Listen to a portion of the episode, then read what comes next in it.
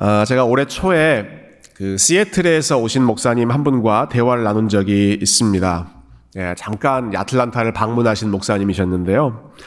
아, 이분 아주 특별한 사역을 하시는 분이셨어요. 예, 미국 교회 안에서 상담 사역을 전문적으로 하시는 분입니다. 매일 아, 상담을 하시는 아, 그러한 우리 목사님 한 분 만났었는데 어, 그분께서 이제 본인의 사역을 나눠주시면서 네, 특별히 시애틀에서 상담을 하는 그런 사역을 나눠주시면서 굉장히 흥미로운 이야기를 하시더라고요. 어, 본인에게 상담을 신청하시는 대부분의 케이스는 다 20대와 30대 젊은 세대들이다. 어, 여러분 시애틀이라고 한 도시는 예, 미국 내에서 가장 자유롭고 또 가장 그 진보적인 도시입니다. 어, 그래서 젊은 사람들이 많이 몰리는 예, 아주 인기 있는 도시죠. 기존의 전통이나 기존의 관습 이러한 것들에 얽매이지 않고 내가 자유롭게 살고 싶다. 자유롭게 나의 예, 그 성향대로 어, 꿈을 펼쳐보고 싶다. 어, 그런 마음을 가진 청년들, 젊은 사람들이 제일 많이 가는 곳 중에 하나가 이 시애틀입니다. 어, 여러분 이렇게 자유로운 분위기 속에서 외부의 관습과 제약에 얽매이지 않고 본인이 하고 싶은 것을 마음껏 네, 마음껏 표현하면서 살아가면 어, 우리 생각에는 뭐 마음에 맺히는 것도 없고 에, 마음에 쌓인 것도 없고 스트레스도 받는 일도 없고 어, 자유롭게 에, 마음이 편안하게 살아갈 것 같은데 예, 이분 말씀이 의외로 많은 사람들이 예, 본인이 다른 지역에서 상담했던 것보다 훨씬 더 많은 젊은 세대들이 상담을 요청하고 아, 그 정신적인 압박감을 호소한다라는 것입니다. 우울증 때문에 공황 장애 때문에 힘들어한다. 어, 왜 그런가? 예, 그분의 분석입니다. 예, 처음에는 많은 사람들이 아, 자유롭게 사는 것을 원하지만 예, 그래서 외부의 간섭이나 참견, 제약 없이 자유롭게 선택하고 행동하는 것을 매력적으로 생각하지만 예, 시간이 갈수록 무엇이 옳고 무엇이 그른가에 대한 기준 없이 본인이 모든 것을 선택하고 본인이 모든 것을 책임져야 하는 그러한 상황 속에서 많은 어, 스트레스와 프레셔를 받게 된다. 아, 그런 이야기를 하시더라고요. 아, 분명한 기준이 없기 때문에 그 모든 것을 본인이 판단하고 선택하고 책임을 져야 하기 때문에 거기서 오는 어, 그 압박감이 훨씬 더 커져서 예, 다른 지역보다 훨씬 더 많은 젊은 사람들이 자유를 추구하는데 오히려 더 어, 우울증에 많이 걸리는 그러한 젊은 사람들이 있더라. 어, 굉장히 어, 의미심장한 그러한 관찰이라고 생각합니다. 어, 디즈니에서 만든 만화 영화 그 프로즌이라고 하는 영화가 있죠. 예, 겨울 왕국이라고 번역된 영화인데 이 영화에서 제일 유명한 장면은 주인공이 예, 이 영화의 주제가를 부르는 장면입니다. 그 주제가가 Let It Go라고 하는 노래죠. Let It Go. 아, 이 주인공이 이 노래를 부르는 상황은 이렇습니다. 어렸을 때부터 자랐던 그 왕국을 떠나서 예, 새로운 곳으로 어, 본인이 개척하면서 나가죠. 예. 그때 자유를 추구하면서 부르는 노래가 Let It Go인데 거기에 이런 가사가 아, 나옵니다. 어, 사람들이 뭐라 말하든 나는 더 이상 상관하지 않겠어. 그리고 내가 할 수 있는 게 무엇인지 이제 확인해 보겠어. 그러면서 영어로 no right, no wrong, no rules for me. 옳은 것도 없고 틀린 것도 없고 no rules. 나에게는 어떠한 규칙도 없고 I'm free. 내가 자유롭게 내가 선택하는 것이 진리이고 그것이 옳은 길이다. 나는 이것을 추구하며 살겠다. 이, 이 자유를 선포하는 어떠한 아, 사람들의 시선이나 평가나 관습이나 뭐 규범이나 이런 것들에 얽매이지 않고 no rules, no right, no wrong. 예. 옳고 틀린 것도 없고 어떠한 규칙도 없고 그냥 내가 선택하면서 살겠다. 아, 이러한 자유를 선포하는 어, 그 노래가 이 Let It Go라는 노래죠. 어, 아마 스스로 스스로 자유롭게 살고 싶은 인간의 욕망을 가장 아, 잘 대변한 그러한 노래가 아, 이 노래 또 이 영화가 아닌가 생각합니다. 그러나 여러분 이 영화를 보신 분은 아시겠지만 아, 여러분 주인공인 엘사가 이 노래를 부르고 나서 별로 행복하지를 못합니다. 예, 레리코 노래 부르고 나서 아, 자유를 찾아서 떠난 후에 예, 본인이 만들어 놓은 그 얼음 왕국, 차가운 얼음 왕국에 갇혀서 살죠. 예, 그가 정말로 행복할 때는 원래의 자리로 돌아오고 어, 원래의 사람들과 함께 다시 사랑을 나누고 어, 그들을 위해서 울수 있는 그러한 따뜻한 마음을 회복했을 때 그 주인공이 행복해지죠. 어, 여러분 하나님은 우리가 어떤 상황에서 가장 행복하고 가장 잘 살 수 있는지를 아십니다. 예, 어떤 물건을 만든 사람이 어, 그 물건의 그 용도를 제일 잘 아는 것처럼 어, 우리를 만드신 하나님이 어떻게 살아가야 하는지, 예, 어떨 때 가장 잘 살 수 있는지를 제일 잘 알고 계십니다. 우리가 무제한적인 자유와 독립과 no right, no wrong, no rule, 예, 옳고 그른 것 상관하지 않고 예, 아무런 규칙 없이 그냥 마음껏 내가 하고 싶은 대로 살아가는 것이 진짜 행복한 길이 아니라 하나님이 정해 놓으신 규범과 규칙과 법도와 원칙 안에서 그 boundary 안에서 살아가는 것이 우리에게 가장 행복하고 잘 사는 길이라는 것을 하나님이 제일 잘 아시기 때문에 그래서 하나님은 우리를 사랑하시는 마음으로 우리에게 계명을 주십니다. 법을 주십니다. 이 틀 안에서 살라라고 우리에게 가르쳐 주십니다. 아, 그 말씀이 예, 뭐 성경 전체가 예, 너희는 이렇게 살아라라는 하나님의 당부이지만 아, 특히 그 말씀 중에 요약판이 이 십계명이라고 할 수 있죠. 어, 그래서 오늘부터 저희가 몇 주간 이 십계명 말씀을 함께 살펴보려고 하는데요. 네, 오늘은 특별히 이 십계명을 시작하면서 이 십계명 말씀이 얼마나 중요한 말씀인가, 아, 그리고 무엇을 위해서 우리에게 이 말씀을 주셨는가 하는 부분을 예, 잠깐 생각해 보고 싶습니다. 어, 여러분 성경의 모든 부분이 다 하나님의 말씀이지만 예, 특히 이 십계명은 진짜 하나님의 말씀입니다. 이 진짜 하나님의 말씀이다라는 말이 조금 어폐가 있어요. 아 그러면 다른 말씀은 좀 가짜 말씀인가? 아니요, 다른 말씀도 다 진짜 하나님의 말씀인데 요 십계명은 진짜 진짜 진짜 하나님의 말씀입니다. 여러분 오늘 본문 이 십계명 시작하는 본문 한번 보십시오. 1절에서 이렇게 말씀하세요. 하나님이 이 모든 말씀으로 말씀하여 이르시되 예, 말씀이라고 한 단어가 두 번 나오고요. 이르시다, 말하다라는 말이 또 한 번 나옵니다. 이 말을 원어의 그 느낌을 살려서 번역한다면 이렇게 될 것 같아요. 하나님이 이 모든 말씀으로 말씀하시고 말씀하셨다. 짧은 한 구절 안에 이 말씀하셨다라는 표현이 총 세 번에 예, 반복될 정도로 이거 진짜 하나님의 말씀이다. 아, 강조되고 있는 부분이죠. 특히 예, 이 십계명이 주어졌던 그 상황을 보면 어, 여러분 성경의 대부분 거의 모든 말씀 예, 사실은 십계명 이외의 모든 말씀이라고 표현해도 어, 틀리지 않을 것 같아요. 그 모든 말씀은 하나님이 누군가에게 알려주시고 그 사람들이 전달한 말씀입니다. 하나님이 모세에게 알려주시고 모세가 이스라엘 백성들에게 여러 가지 율법, 하나님의 뜻을 알려주시는 것이 일반적인 패턴이었습니다. 근데 십계명은 그렇게 하지 않습니다. 하나님이 직접 말씀하십니다. 예, 이스라엘 백성들을 다 모아놓고 모세를 통해서가 아니라 하나님이 직접 그 이스라엘 백성들에게 말씀해 주셨던 전무후무한 말씀이 바로 이 십계명 말씀입니다. 어, 그래서 이 계명의 말씀을 다 하나님이 말씀하신 후에 이스라엘 백성들이 어떻게 반응했는가 하는 것을 보면 아, 이 말씀의 아주 독특한 점을 확인할 수 있는데요. 어, 이 십계명 말씀이 출애굽기 20장 17절까지 있고 그리고 끝나고 나면 18절에 그 이스라엘 백성들의 반응이 나오죠. 어, 제가 한번 읽어보겠습니다. 뭇 백성이 우레와 번개와 나팔 소리와 산의 연기를 본지라 그들이 볼 때에 떨며 멀리 서서 모세에게 이르되 당신이 우리에게 말씀하소서. 우리가 듣겠습니다. 하나님이 우리에게 말씀하시지 말게 하소서. 우리가 죽을까 하나이다. 예, 이스라엘 백성들의 그 반응을 어, 여러분 이해하시겠어요? 여러분 혹시 예, 그런 그 바람이 있으세요? 어, 하나님이 나에게 좀 직접 말씀해 주시면 좋겠다. 그런, 그런 바람이 있으십니까? 네.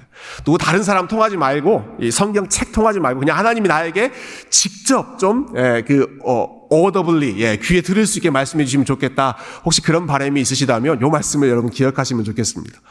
우리가 그 하나님의 음성을 감당할 수 없습니다, 여러분. 하나님이 직접 말씀하시는 것을 예, 감당할 수 없습니다. 그 말씀을 직접 들었던 이스라엘 백성들이 모세에게 사정하는 거예요. No more, no more, no more. 너무 무섭습니다. 너무 두렵습니다. 하나님이 우리에게 직접 말씀하지 말고 당신이 대신 그 말씀을 받아서 우리에게 전달해 주십시오. 예. 그 정도로 이 십계명 말씀이 처음 들었던 이스라엘 백성들에게 무게 있는 말씀이었고 그 정도로 하나님이 지금 직접 하신 아, 아주 직접적인 하나님의 말씀이었다 하는 것을 알 수 있죠. 또 한 가지 예, 십계명은 하나님이 직접 손으로 써주신 말씀이기도 했습니다. 아, 출애굽기 31장에 보면 아, 이두 돌판 예, 십계명 말씀은 하나님이 친히 쓰셨다. 예, 다른 것은 다 모세에게 알려주면서 모세야 네가 기록해서 이스라엘 백성들에게 가르쳐라 그렇게 하셨지만 이 십계명 말씀은 친히 돌에 하나님이 손수 써주신 말씀입니다. 한번 이, 이 돌판이 깨지죠. 금송아지 사건 때문에 깨진 후에는 다시 한번 예, 출애굽기 34장에 내가 그 판에 처음 썼던 것과 똑같이 쓰겠다. 어, 여러분 그러니까 어떻습니까? 예, 이 십계명 말씀은 누군가를 통해서 주신 말씀이 아니라 하나님이 직접 말씀하셨고 직접 쓰셨을 정도로 어, 성경의 모든 말씀들 중에서 어, 하나님의 뜻, 하나님의 마음을 제일 잘 알 수 있는 말씀이 바로 이 십계명 말씀이고 그리고 이 말씀을 우리가 아, 앞으로 몇 주간 살펴보면서 아, 우리 하나님의 지혜를 함께 배웠으면 좋겠습니다. 자, 이렇게 중요한 말씀을 이제 주시는데요. 이때 하나님이 제일 먼저 확인하시는 게 있습니다. 예, 십계명 말씀을 주시면서 가장 먼저 강조하시는 것, 그것은 아, 이 말을 하고 있는 내가 누구인지를 기억해라 하는 것이었습니다. 자, 우리 2절 말씀을 우리 한 번 더 같이 읽어 보십시다. 자, 2절 시작. 나는 너를 애굽 땅 종 되었던 집에서 인도하여 낸 네 하나님 여호와이니라. 여러분 십계명이 시작하면서 어, 너희는 이것을 해라, 너희는 저것을 해라, 이것을 하지 말아라. 아, 구체적인 지시 사항이 나오는 것이 아니라 제일 먼저 하나님이 말씀하신 것, remind 하는 것은 내가 누구인지를 기억해라 하는 것입니다. 내가 누구인지를 기억해라.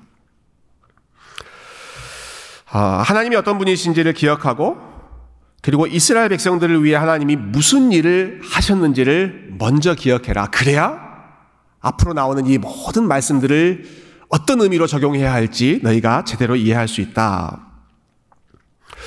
어, 여러분 똑같은 말이라고 하더라도 누가 그 말을 하느냐에 따라서 느낌이 달라지죠. 어, 여러분 혹시 아, 오늘 우리 집사님 기도하실 때 은혜를 많이 받으셨을 거라고 생각하는데요. 저는 특별히 그 처음 시작할 때 우리 박광호 집사님이 이렇게 기도하셨어요. 태초에 우주 만물을 만드신 하나님 아, 이렇게 기도하셨어요. 혹시 눈치채셨어요? 여러분 제가 태초에 우주 만물을 만드신 하나님 이렇게 이야기하면 별로 감동이 없습니다. 네, 우리 박광호 집사님은 그 천문학자시거든요. 천문학자.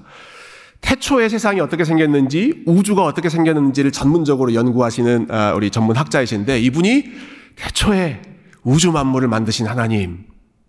아, 여러분 그때 그 그그 그 이야기를 들으면서 제가 아 그렇지 진짜 그렇지 저분이 말하면 진짜 그렇지 하는 아, 그런 느낌이 확 아, 오더라고요. 여러분 누가 무엇을 말하느냐에 따라서 그 의미가 달라집니다.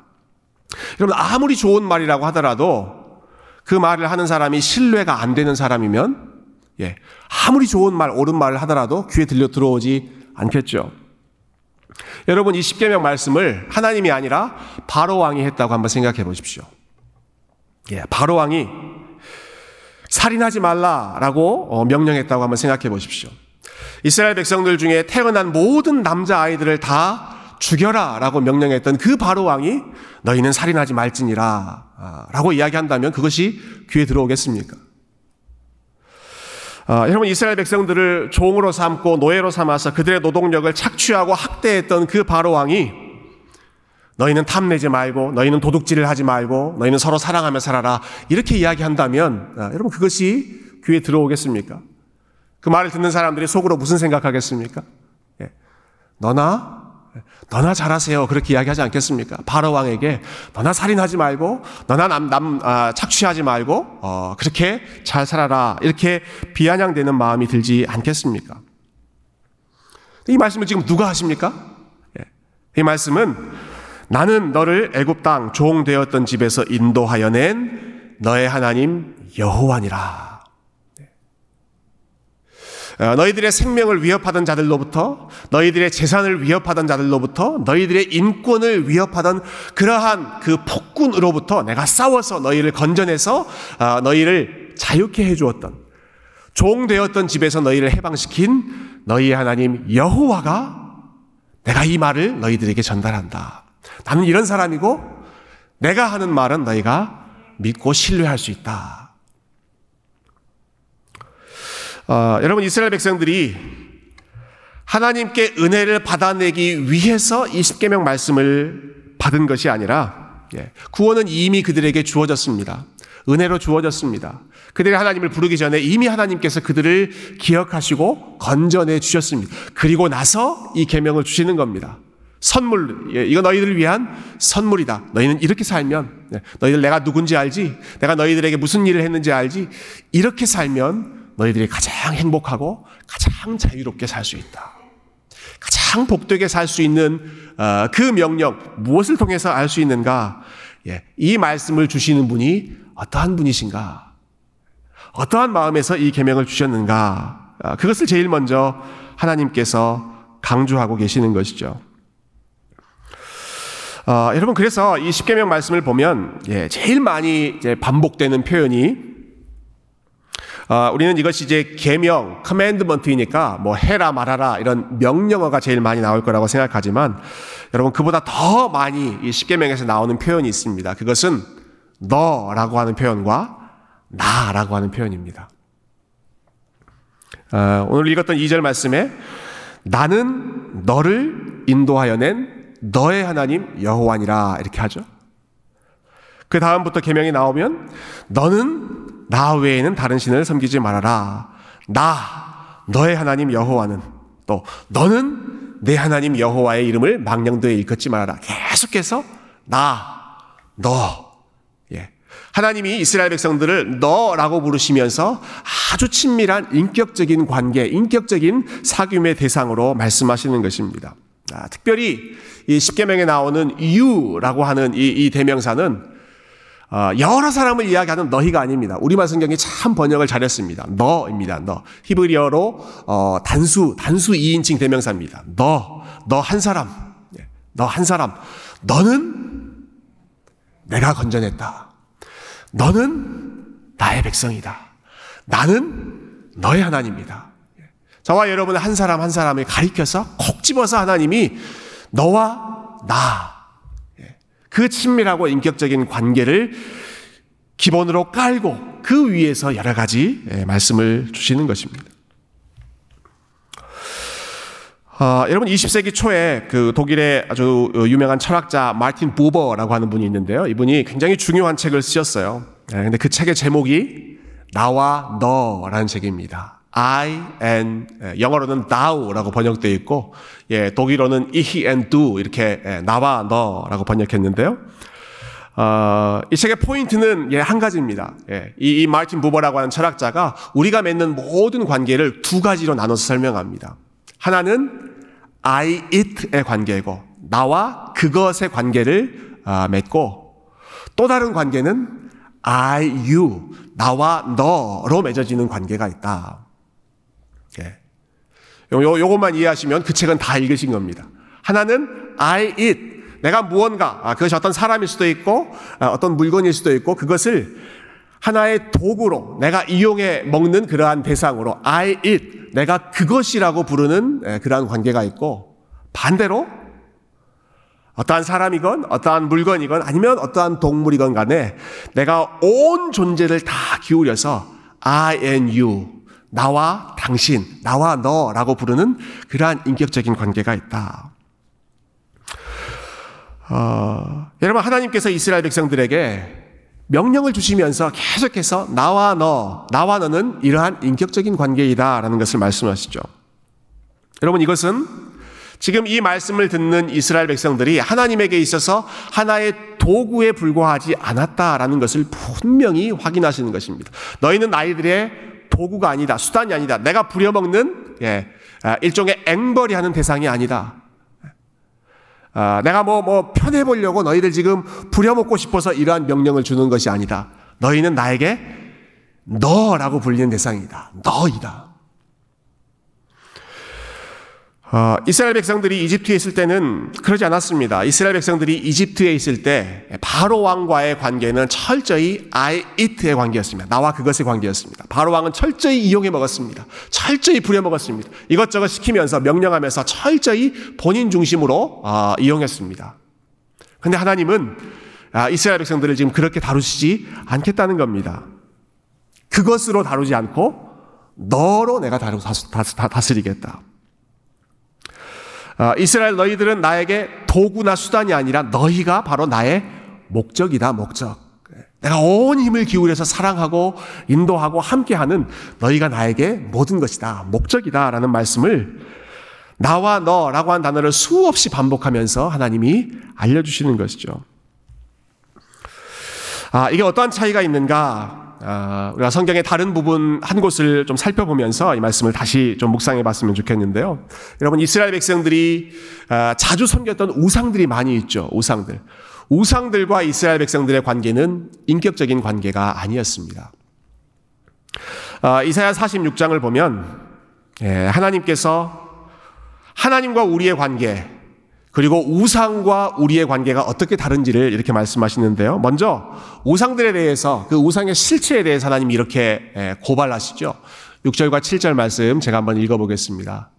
사람들이 주머니에서 금을 쏟아내며 은을 저울에 달아 도금장이에게 주고 예, 그렇게 해서 이제 만든다는 거죠. 우상들을 그것으로 신을 만들게 하고 그것에게 엎드려 경배하며 그것을 들어 어깨에 메어다가 그의 처소에 두면 그것이 서 있고 거기에서 능히 움직이지 못하며 그에게 부르짖어도 능히 응답하지 못하며 고난에서 구하여 내지도 못하느니라.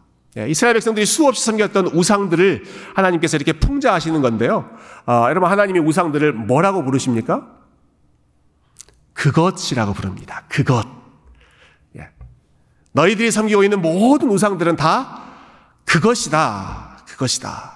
너희는 그것을 만들었고 너희는 그것에게 엎드려 절하고 있고 너희는 그것을 들어서 어깨에 메고 여기저기 움직여 놓고 너희들이 세워 놓은 곳에 그것이 서 있다. 그럼 그것이라고 하는 이 표현은 표현에는 예, 너희들이 섬기고 있는 모든 우상들은 살아 있는 존재가 아니라 죽어 있는 존재다라고 한 뜻이 들어 있고 그와 더불어서 예, 조금 전에 예, 인용했던 그 마틴 부보의 책을 우리가 연결해 본다면 이스라엘 백성들과 우상의 관계는 인격적이고 사랑하는 관계가 아니라는 것입니다. 서로가 서로를 이용하는 I it의 관계라는 것입니다.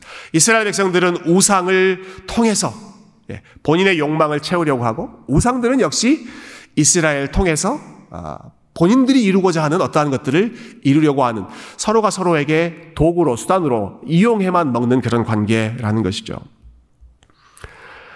여러분 그런데 하나님과 우리의 관계, 하나님과 이스라엘 백성들의 관계는 그렇지 않았습니다. 3절과 4절, 아, 같은 본문의 3절과 4절 말씀을 보면, 아, 제가 성경에서 가장 좋아하는 말씀 중에 하나인데요. 예, 하나님이 이스라엘 백성들을 어떻게 생각하시는지 이렇게 말씀하세요. 같이 한번 읽어보십시다. 3절과 4절 시작.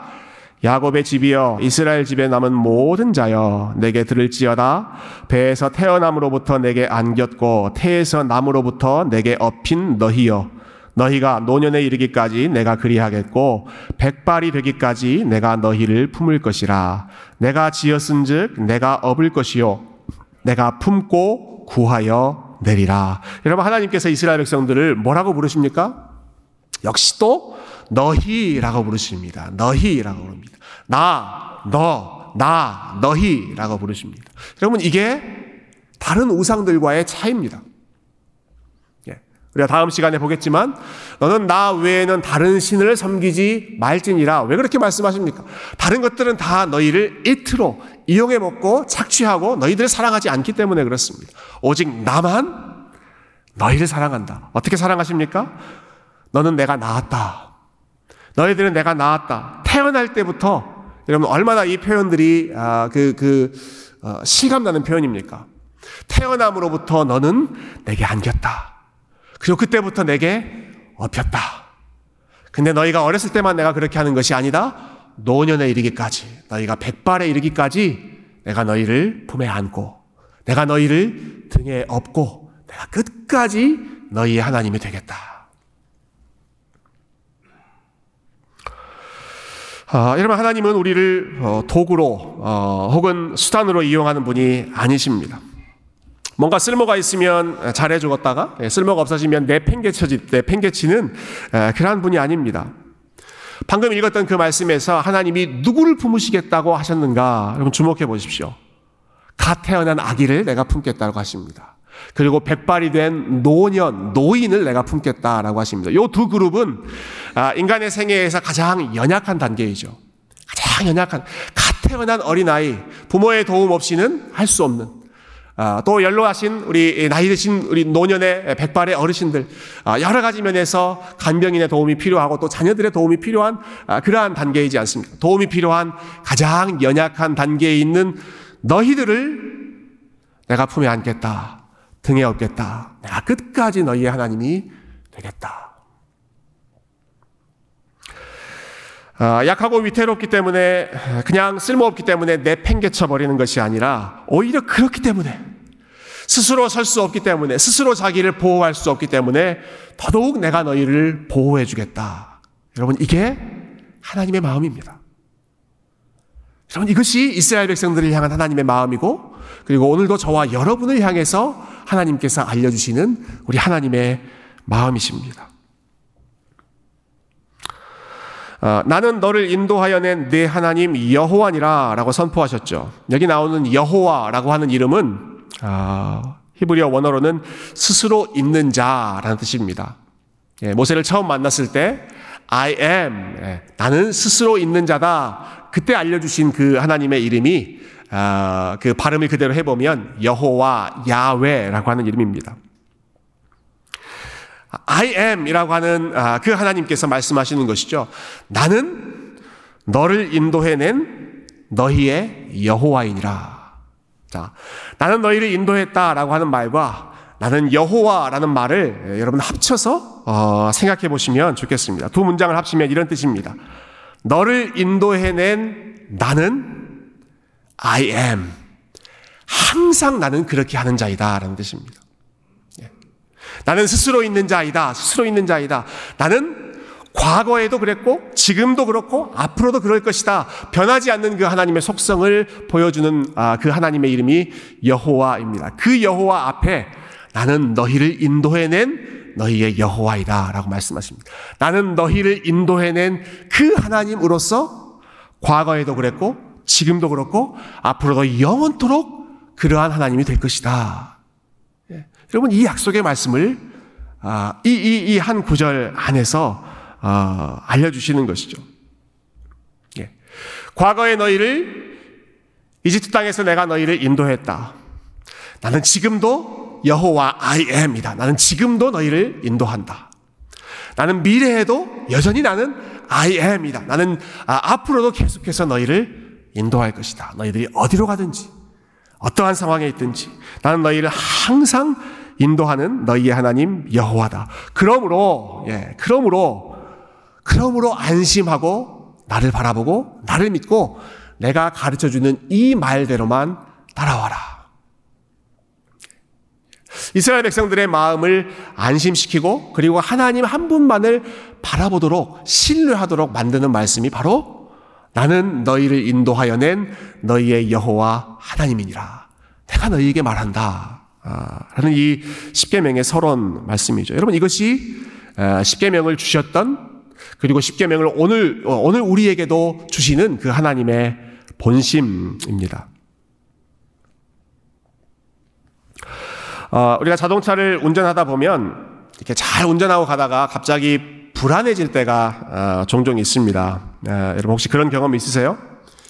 어, 내가 열심히 운전하고 있는데 내 뒤에 에, 백미러를 보니까 경찰차가 따라오고 있습니다. 여러분 그럴 때 에, 불안한 마음을 좀 느끼지 않으십니까? 에, 그럴 때 당당하십니까?